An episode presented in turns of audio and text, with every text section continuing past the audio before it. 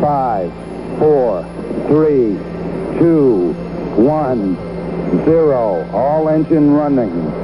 Liftoff. We have a liftoff. Bendiciones.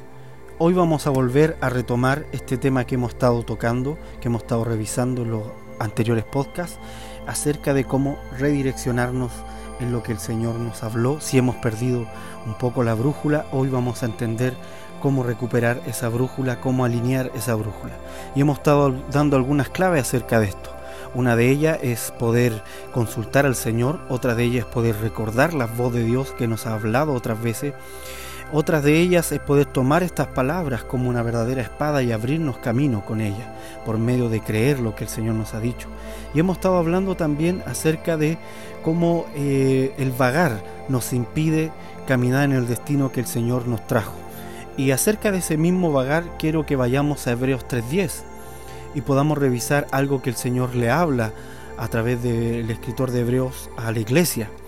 Y dice Hebreos 3.10, a causa de lo cual me disgusté contra esa generación y dije, siempre andan vagando en su corazón y no han conocido mis caminos.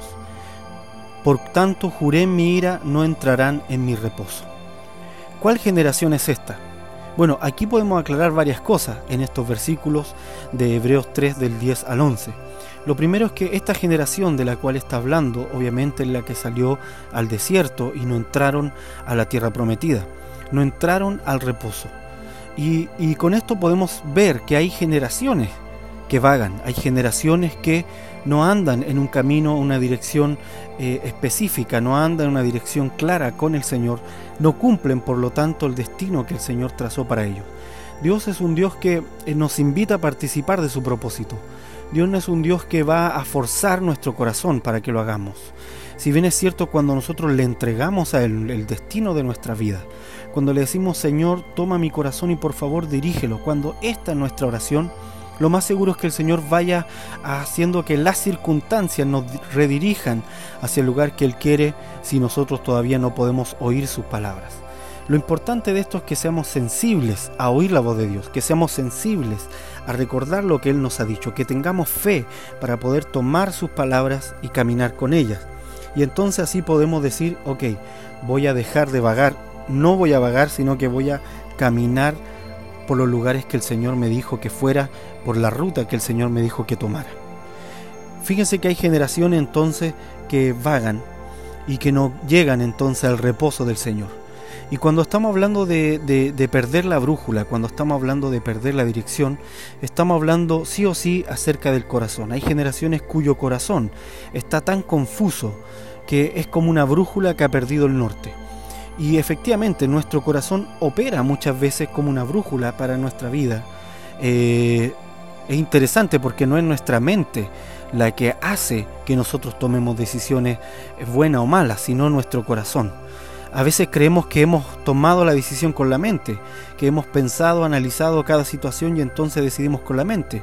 Y esto es un gran error. Nadie, ningún ser humano decide con la mente. Todos deciden finalmente con su corazón. Con su corazón creyeron algo y su mente lo que hizo fue trabajar para poder producir el argumento que esa persona va a usar para esta decisión que ya ha tomado en su corazón.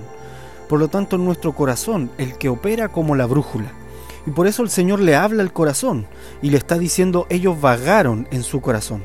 Y por eso el Señor está diciendo que tu corazón me crea, que crea mis palabras, que tu corazón asimile lo que le estoy diciendo para que pueda ser una brújula con una dirección correcta. Ahora, vuelvo a reiterar, hay generaciones cuyo corazón está tan endurecido que entonces no pueden caminar por la ruta que el Señor le dio. Comienzan a vagar y no entran nunca al reposo. Y entonces viene la confusión, vienen los obstáculos que, que no son los propios de la ruta, sino que son obstáculos que solo nos hemos acarreado nosotros mismos por estar totalmente desviados, por estar fuera de la ruta que el Señor nos trazó. Por eso no entran al reposo. Pero Dios tiene un reposo para nosotros.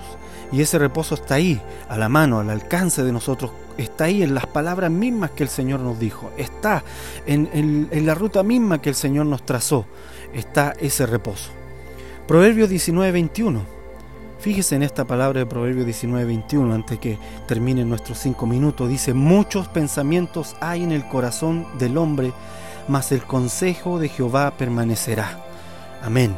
Y tomamos esto como una promesa para aquellos que le creen al Señor y que han puesto su corazón a los pies del Señor. Esto es lo que va a ocurrir con ellos, que aunque vengan muchos pensamientos a su corazón para desviarlos, no va a ocurrir porque ellos van a poder tomar la determinación necesaria según el consejo de Jehová, que permanecerá en sus corazones.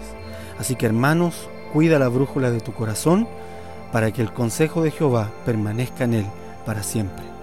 Sean muy bendecidos.